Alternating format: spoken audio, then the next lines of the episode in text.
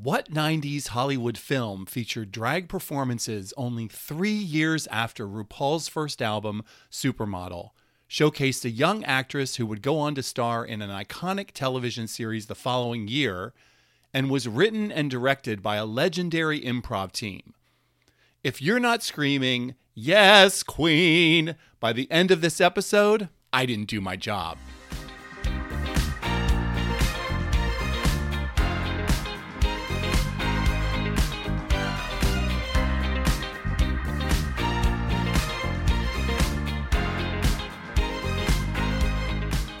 Welcome. You're listening to Reel Charlie Speaks, an LGBTQ podcast spin-off of the film and television review blog Reel Charlie, looking at movies and TV from a gay male perspective since 2009. I'm your host Philip Bahr. Each month I select a classic queer film, television series, or creator. I talk about how the subject spoke to me when I first discovered it years ago and how it stood the test of time. Join me now as we begin another episode adventure. We are, of course, talking about Birdcage, the 1996 Mike Nichols directed, Elaine May adapted, big budget Hollywood film starring Robin Williams, Nathan Lane, Gene Hackman, Dianne Wiest, Dan Futterman, Calista Flockhart, Hank Azaria, and Christine Baranski. This episode's film was suggested by my friend and podcast mentor, Brad Shreve, who gave me my first podcast gig I didn't do on my own. I had been and continue to host a library blog for work, Fairfield What Are You Reading, our monthly gathering of library staff who talk favorite books they've read recently. After being a fan, Brad asked me to review books for his podcast, Queer Writers of Crime. I've also been interviewed by him for his podcast, Queer We Are and all of that helped me launch my own podcast, the one you're listening to right now, Reel Charlie Speaks. I think Brad wanted to see what I could do with a really big budget Hollywood film. So here goes. And this one is for you, Brad. Birdcage is an English language remake of the 1978 French film La Cage aux Folles, which is in itself an adaptation of the play of the same name and of course, those of you who have any sort of interest in Broadway or musicals, La Cage aux was adapted into an English speaking Broadway musical, which won huge amounts of awards and launched careers on and on and on. The film actually marked the first screen adapt collaboration of Nichols and May. Nichols and May had been a comedy duo in the 1950s and 60s, and this was the first time they actually collaborated on a film together. Birdcage debuted in the number one spot in the North American box office and remained there for the following three weeks.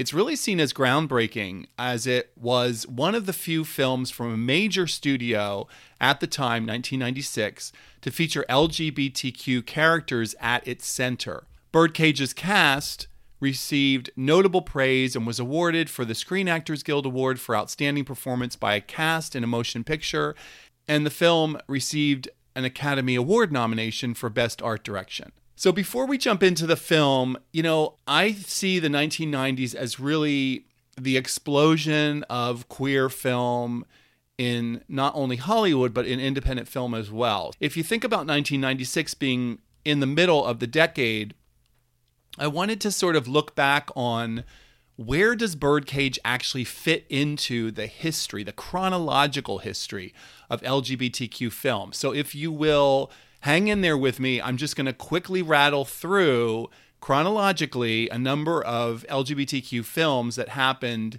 in I, I, I want to say in the 1990s, but really I have to jump back and comment on five that were in the 80s that sort of brought us into the 90s. And then, of course, the 90s exploded. So 1980 was cruising, if you can believe that. It was that long ago. 1982, Victor Victoria, phenomenal film. 1987, we all already talked about this film in a previous episode. My favorite film of all time, Maurice. 88 was Torch Song Trilogy. 89, Longtime Companion. 91, My Own Private Idaho. Also 91, Edward II. Also talked about here on Reel Charlie Speaks. 92, The Living End. 92, The Crying Game. And then in 93, there were a bunch of films. Philadelphia, obviously, big, huge Hollywood film. Uh, on the opposite end of that spectrum, Zero Patience was a really smaller indie film that was absolutely incredible. The Wedding Banquet, Ang Lee's sort of foray um, before Brokeback into LGBTQ content. 94 brought us a whole bunch of films The Adventures of Priscilla, Queen of the Desert, which Reel Charlie Speaks has already mentioned in a previous episode.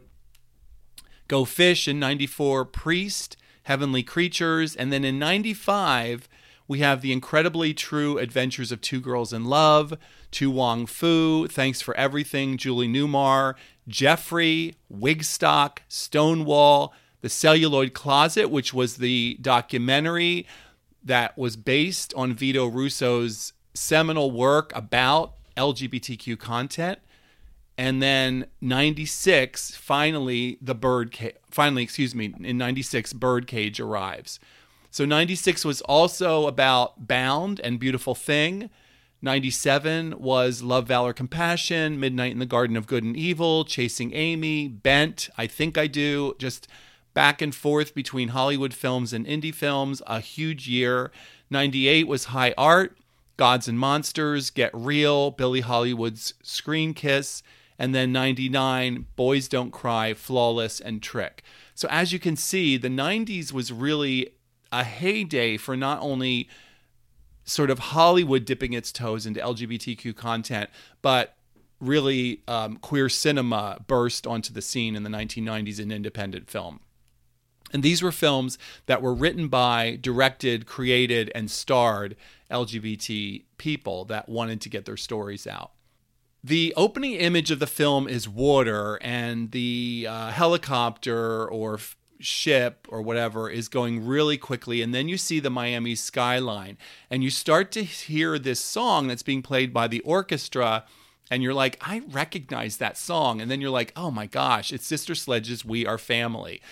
I have to say that the film really got its money's worth from that song. That's all I'm going to say. You have to sort of watch the song to understand that, but it's just wonderful. It's just a perfect song, really. To it, it captures the essence of this movie um, and the morality of this movie so perfectly. So the streets are mobbed. It's South Beach. It's it's Florida. There's a line waiting to get into the show. Um, obviously, the name of the club is called Birdcage then you sort of pan through the crowd and into the club. There's six drag queens that are performing. There's lots of people sitting at tables. They're drinking, they're watching the shows. This was really a world before RuPaul's Drag Race. So clubs like this were really the only place to see drag entertainment.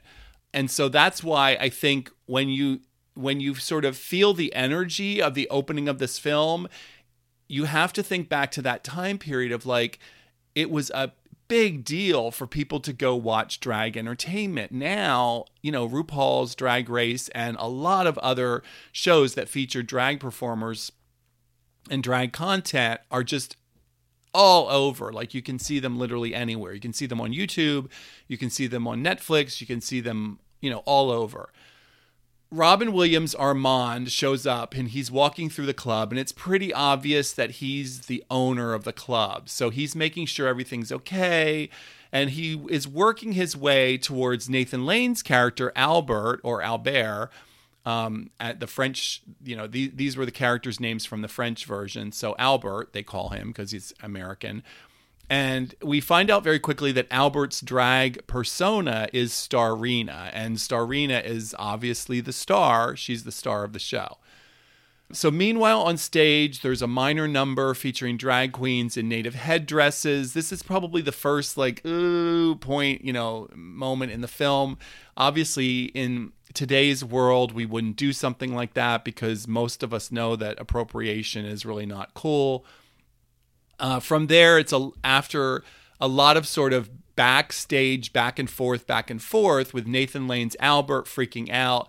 Um, he's being just a total drama queen. He's like, you know, hiding because he doesn't want to perform. He's saying that he's too old. He's saying that he's too fat. He obviously just needs to be coaxed into his stardom. He he's just acting like a real diva, and it's very funny. I mean, Nathan Lane I would say Nathan Lane really carries this show. It's really his show.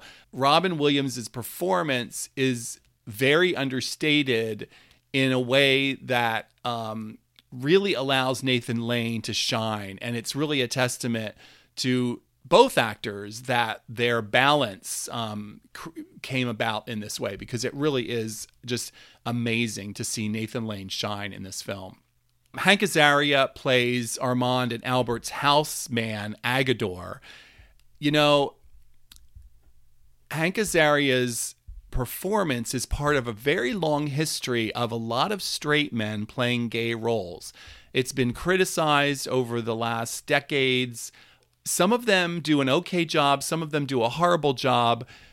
Luckily, today we're living in a world where that's actually being rectified. If you think about Rustin starring Colman Domingo, if you think about um, any number of out queer actors this year that are um, playing gay roles, it's really exciting. I have to say that all that said, Azaria is amazing in that role. He is phenomenal, and I, I, I know other people could have done it, and I obviously know that there are gay actors out there who have done could have done this role. But Azaria gives his all, and there's just really not a moment that he isn't hysterical and um, his physical comedy is really amazing, and uh, he's just a, a, secondary character that really um, adds such dimension to the film.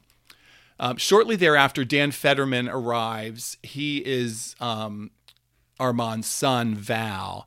Um, it's interesting in the setup, they have him arrive, and he and Armand, played by Robin Williams, are interacting together in a way that you assume that they're having an affair because obviously it's 1996 and you know how many out gay men that run a drag club with their partner would have a child so when you finally realize that they are father and son it's because val uses the word pop with him Armand had a one time tryst with a woman named Catherine. They had a baby together. She didn't want the baby, she wanted a career. He decided to raise the child himself. He met Albert and they raised Val together. So Catherine hasn't seen Val since he was born. And then, meanwhile, I'm going to say the word meanwhile a couple of times uh, today simply because the film really does bounce back and forth between different moments. Um, so, meanwhile, in a different part of the country, in the Midwest, Calista Flockhart is also telling her parents that she wants to get married. She plays Barbara, Val's fiance. Gene Hackman and Dianne Wiest play the parents, Kevin and Louise Keeley. Hackman is a senator. He's a very conservative senator. Think, uh, you know, the religious right. Think um, the moral majority he is sort of one of the leaders of that mid or, you know mid 90s um, situation for lack of a better term so this really does set the plot soaring forward because now obviously we've got a plot going on here. We've got a real story happening that's unfolding in front of us. There's two kids. One's 18. Calista Flockhart's character is 18. Futterman's character is 20. So they're super young.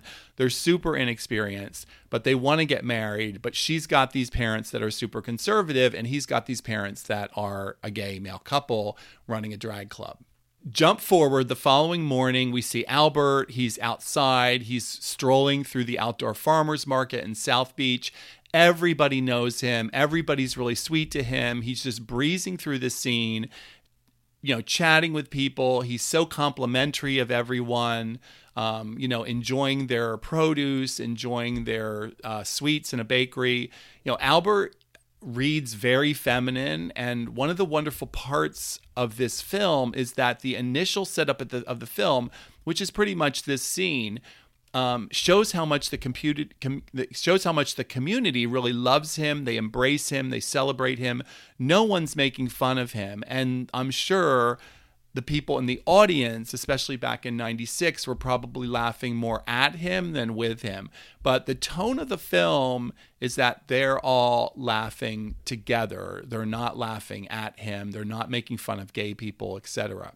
He comes home and Robin Williams' character, Armand, is reading the paper, and Nathan and Robin kiss each other when Albert comes back from shopping. It's so sweet. It's very innocent, um, but it's very logical. And it was really lovely to see that given the time period, given 1996. Again, meanwhile, back in the Midwest, Hackman's character Kevin is the vice president, as I mentioned, of the Coalition for Moral Order. The founder, his, you know, the guy that he reports to, has just died having sex with an underage black prostitute. Their words. The race aspect of this is problematic, and this was sort of my second cringe moment for the film. I felt like the rest of it was handled okay, um, but they really did sort of include the the the blackness of the character um, along with the underage part, along with the prostitution part. So they're race shaming, they're sex shaming. The underage part is obviously completely bad and wrong. Um, but two out of the three are not really handled very well, especially for this time period.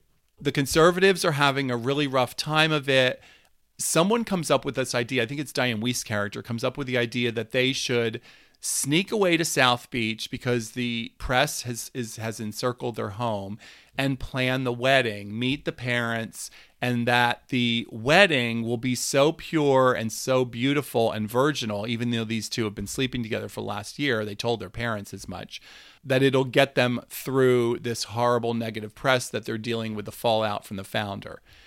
Meanwhile, back in South Beach, flipping back and forth, Val starts asking Armand some really inappropriate questions because he's now realized that Barbara and her parents are coming to South Beach, and he's got to figure out a way to sort of make this a, make this setup seem normal, quote unquote, so that her parents will allow her to get married um, even though she's an adult at 18 and can do it on her own but you know with his with their blessing blah blah blah etc so the the worst thing that he asks is he asks armand to send albert away for a few days. And then of course he has to de-gay the entire house because the house has like erotic sculptures and it's very ornate and over the top. And it's sort of a combination of like you know tropical and um, you know high camp basically is what the what the um, the way that the house is decorated. It's very funny. The, the house, the decoration and the set design for the house is just absolutely gorgeous and beautiful,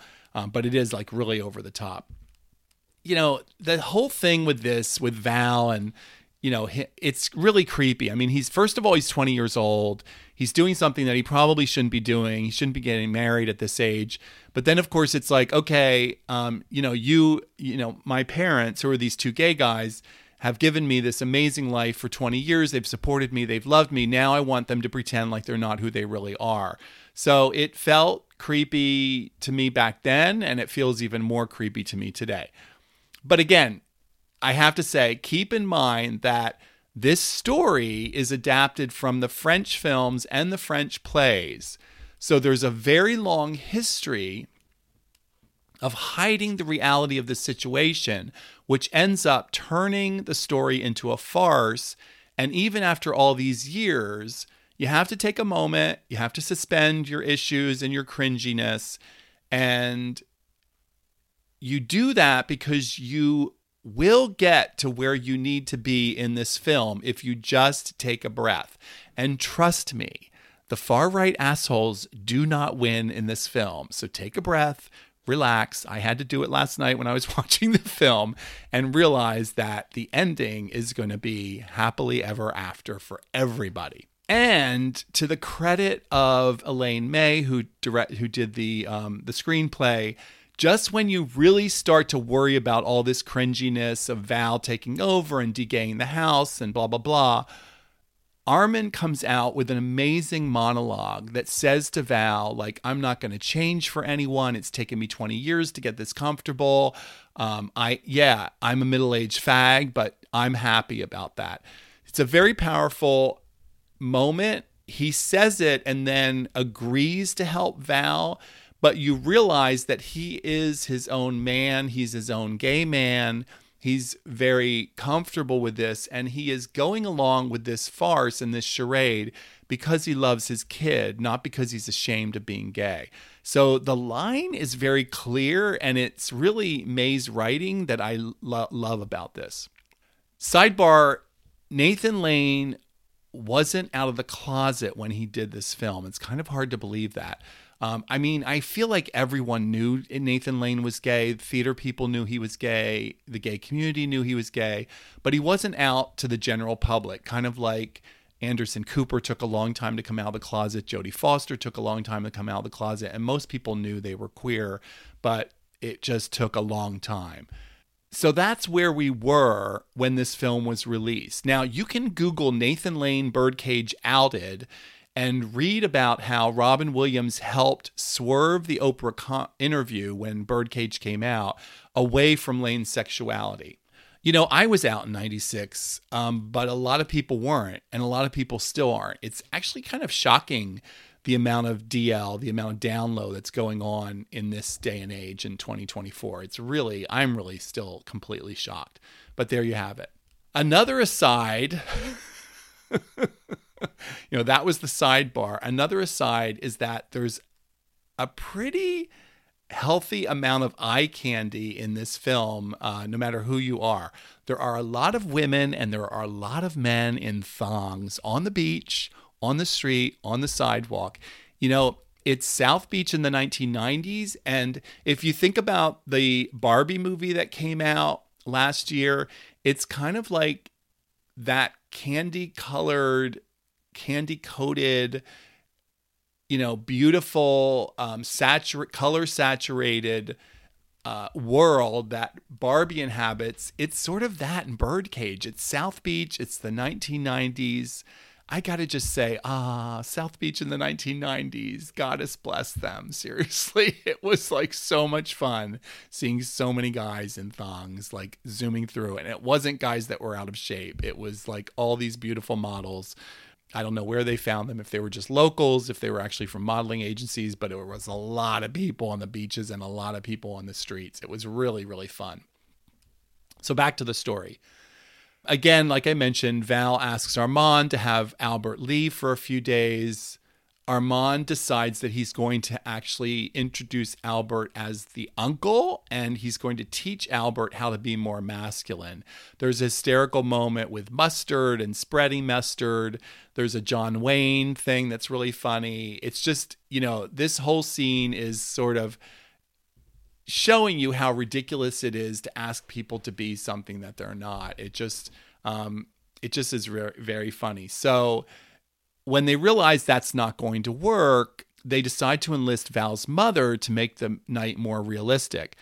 So there's this whole scene, um, you know, with them going to meet Val's mother, Catherine, who's played by Christine Baranski.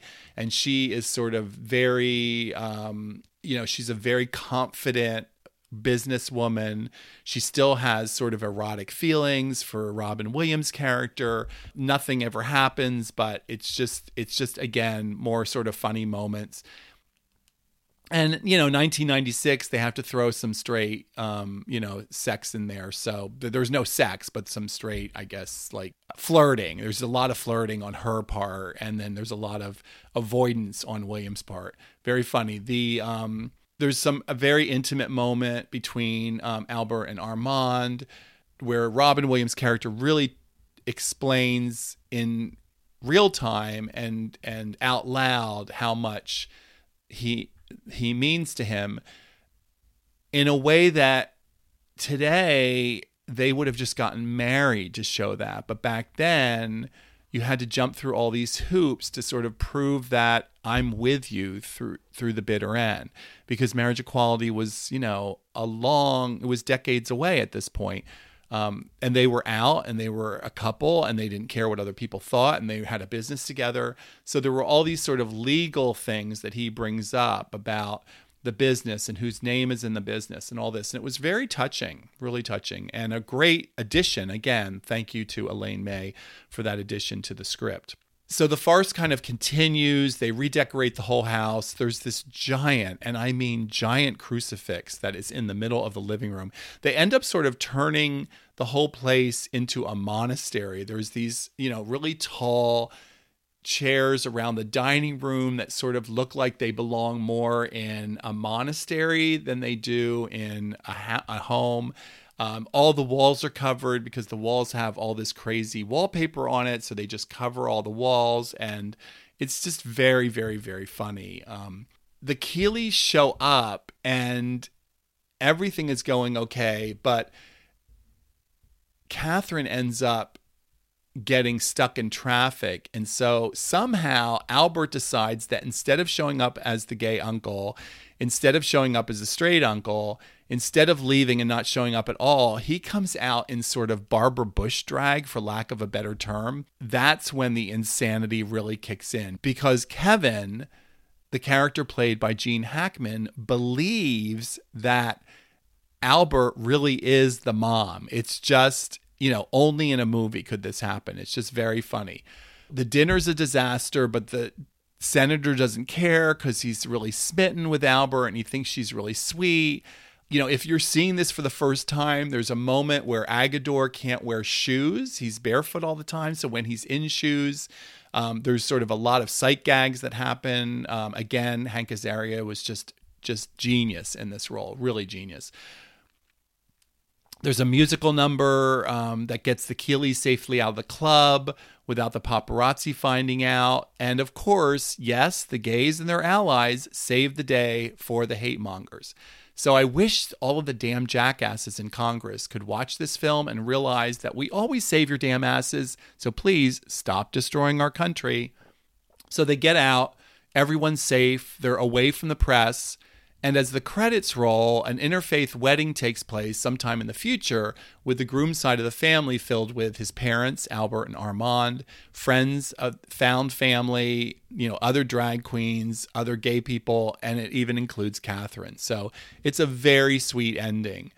Just very sweet ending. There's, you know, there's a lot this film could teach the drag haters today. I'm really glad that I decided on this film uh, that has drag content because just like Priscilla, which we talked about in an earlier episode, I really think that these films speak to the climate that's going on today. The left has less crises because we live more honestly. There's no doubt about it. I'm not saying that everybody's perfect. There's no, of course, there's no way that everybody's perfect. You know, I mean, I, we can point to Bill Clinton, but the reality is is if you add up the numbers you know the crises and the chaos and all of the all of just the mess it happens a lot more on the other side because they're they're creating these standards that nobody can live by that are ridiculous. And then they're the ones that are breaking all the rules and then they get caught. So it's just it's just crazy.